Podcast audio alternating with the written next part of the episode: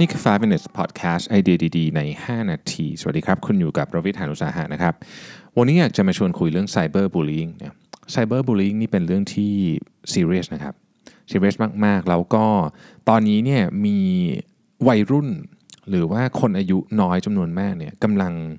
ถูกไซเบอร์บูล i ิ g แล้วก็มีความรุนแรงถึงขนาดที่ว่าเป็นต้นเหตุของการฆ่าตัวตาย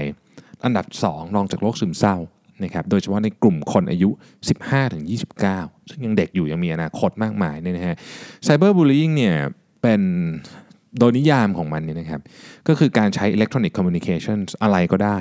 นะครับในการบูลลี่คน อาจจะเป็น social media ก็ได้เวลาเราพูดถึงไซเบอร์บูล i ิ g เราจะนึกถึงลักษณะของที่มันอยู่บน social media ก็คือคนรู้เยอะๆ แต่ในความเป็นจริงไม่ต้องก็ได้ เป็นอีเมลก็ได้เป็น text message ก็ได้นะครับ พวกนี้ถือว่าเป็นไซเบอร์บูล i ิ g ทั้งหมดเพราะว่าไซเบอร์บูล i ิ g บางอย่างเนี่ยเป็นลักษณะของการแบล็กเมลก็มีนะนะฮะเรามาดูสถิติกันนิดหนึ่งนะครับว่าไซเบอร์บูล i ิ g เนี่ยมีคนที่โดนเยอะขนาดไหนนะครับ42% นี่ครับคือตัวเลขประมาณการที่เขาบอกว่ามีเด็กวัยรุ่นเนี่ยนะฮะถูกไซเบอร์บูล i ิ g นะครับแต่ว่าถ้าเกิดเราพูดถึงรวมๆแบบทุกทุกทุกหมวดเลยเนี่ยนะฮะในสหรัฐอเมริกาเนี่ยนะฮะมีตัวเลข report ออกมาจากสถิติในเดือนเมษาปีที่แล้วเนี่ยนะครับว่าเด็กวัยรุ่นในสหรัฐอเมริกาเนี่ย59%คือเกินครึ่ง report ว่าเคยถูกไซเบอร์บูล i ิ g ไม่ทางใดก็ทางหนึ่งนะครับ เอาแบบที่เป็นเบาหน่อย offensive name calling ก็คือเรียกชื่อเรียกชื่อต่างๆ ที่แบบอาจจะเป็นการล้อลักษณะทางกายภาพ ตัวเตี้ย ตัวอ้วนอะไรพวกนี้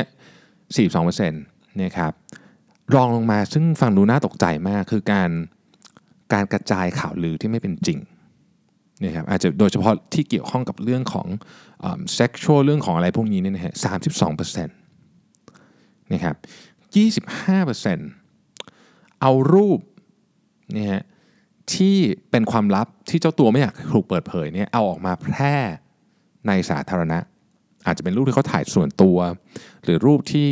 อะไรก็ตามที่เจ้าเจ้าตัวเขาไม่อยากเปิดเผยนะครับเราคงพอนึกออกนะนี่ฮะ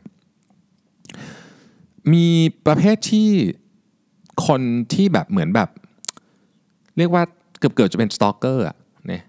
ประมาณ 21%ก็คือให้ความสนใจแบบที่ที่คนเขารู้สึกอึดอัด ก็เป็นลักษณะของไซเบอร์บูลลิงแบบหนึ่งนะครับ 16%เนี่ยเจอเป็นการข่มขู่ในเชิงฟิสิกอลเลย ก็คือแบบเฮ้ยฉันจะทำร้ายร่างกายเธอไม่ว่าจะเป็นอะไรก็ตามนะครับอออันนี้คือลักษณะของไซเบอร์บูลลิงที่เราเจอ ทีนี้เนี่ยแล้วแล้วปัญหานี้มันจะถูกแก้ไขยังไงดีนะครับ ส่วนหนึ่งของแคมเปญอันหนึ่งนะครับที่องค์การสหประชาชาติออกมาเนี่นะครับเขารันแคมเปญที่ให้ความรู้กับกับผู้ปกครองฮะคือเขาบอกว่าจริง ๆ แล้วเนี่ยไซเบอร์บูล i ิ g เนี่ยมันหนักมากที่สุดกับกลุ่มวัยรุ่นนะครับซึ่งผู้ปกครองเนี่ยต้องคอยสังเกต เพราะว่าเด็กส่วนใหญ่เนี่ยไม่ไม่บอกพ่อแม่ เพราะ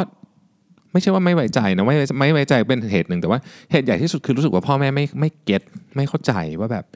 คือกลัวกลัวกลัวว่ารู้สึกจะแบบเวลาบอกไปรู้สึกว่าแบบแค่นี้เรื่องแค่นี้ทนไม่ได้เหรออะไรแบบนี้นะฮะนี่คือนี่คือสาเหตุที่ทำให้เด็กไม่บอกพ่อแม่ ซึ่งซึ่งต้องต้องทำความเข้าใจกับลูกว่าว่าเฮ้ยเรื่องไซเบอร์บูล i ิ g เนี่ยมันเป็นเรื่องจริงนะครับไม่มีความรุนแรงจริง แล้วก็บอกพ่อแม่ได้เสมอ พ่อแม่จะช่วยหาวิธีการแก้ไขให้นะครับ ทีนี้เรื่องไซเบอร์บูล i ิ g เนี่ยมันน่าสนใจในประเด็นที่ว่าผมขอวิเคราะห์ต่อเรื่องนึงในประเทศไทยนะหลายเรื่องเนี่ยเราพูดเล่นกันแล้วเรารู้สึกว่าเฮ้ยไม่เป็นไร แต่จริงๆแล้วนี่มันคือบูลลิงนะฮะเรื่องของสีผิวน้ำหนัก ลักษณะทางกายภาพ หรือแม้แต่การข่มขู่เขาเล่นๆนะครับแบบนี้ถือเป็นบูลลิงทั้งสิ้น ซึ่งบางทีมันเป็น cross cross กันระหว่างเเรียกว่าก้าวเข้าสู่ territory ของ sexual harassment เลยนะหลายครั้งนะครับเราเห็นอย่างนั้นแต่เรารู้สึกว่ามันเป็นการล้อเล่นนะ แล้วในสังคมของเมืองไทยที่ต้องบอกเลยว่าเราเราพูดเล่นกับสุภาพสตรีในแบบที่ไม่ควรจะทำในหลายแง่มุม เป็น sexual harassment นะครับ เกินเกินขั้นของคำว่า bullying ในในคอนเท็กซ์ที่เราคุยกันบีต้องคอยสังเกตให้ดี ในประเทศไทยของเราไม่ได้เกิดขึ้นเฉพาะในกับเด็กวัยรุ่น เด็กวัยรุ่นนี่โดนเยอะอยู่ล้วแต่ว่ามันเกิดขึ้นกับกับผู้ใหญ่ในวัยทำงานด้วย เพราะฉะนั้นถ้าเกิดคุณเห็นลักษณะแบบนี้ ต้องรีบแจ้ง HR นะครับบริษัทที่มีนโยบายในการดูแลพนักงงานที่ดี จะไม่มี tolerance กับเรื่องพวกนี้เลยนะครับโดยเฉพาะ sexual harassment sexual harassment ถือเป็นเรื่องที่รุนแรงที่สุด แล้วก็ต้องถูกจัดการอย่างเด็ดขาด อยากจะสร้างวัฒนธรรมใหม่ให้คนไทยเข้าใจว่าเราต้องเคารพสิทธิของคนอื่นด้วยนะครับนี่คือ cyber bullying และเป็นเรื่องที่ serious มากพ่อแม่ผู้ปกครองต้องดูแลลูกหลานของท่าน ผู้บริหารของบริษัท ต้องดูแลทีมงานและพนักงานของท่านไม่ให้เกิดเรื่องพวกนี้เราเราไม่สามารถทำให้เรื่องนี้เป็น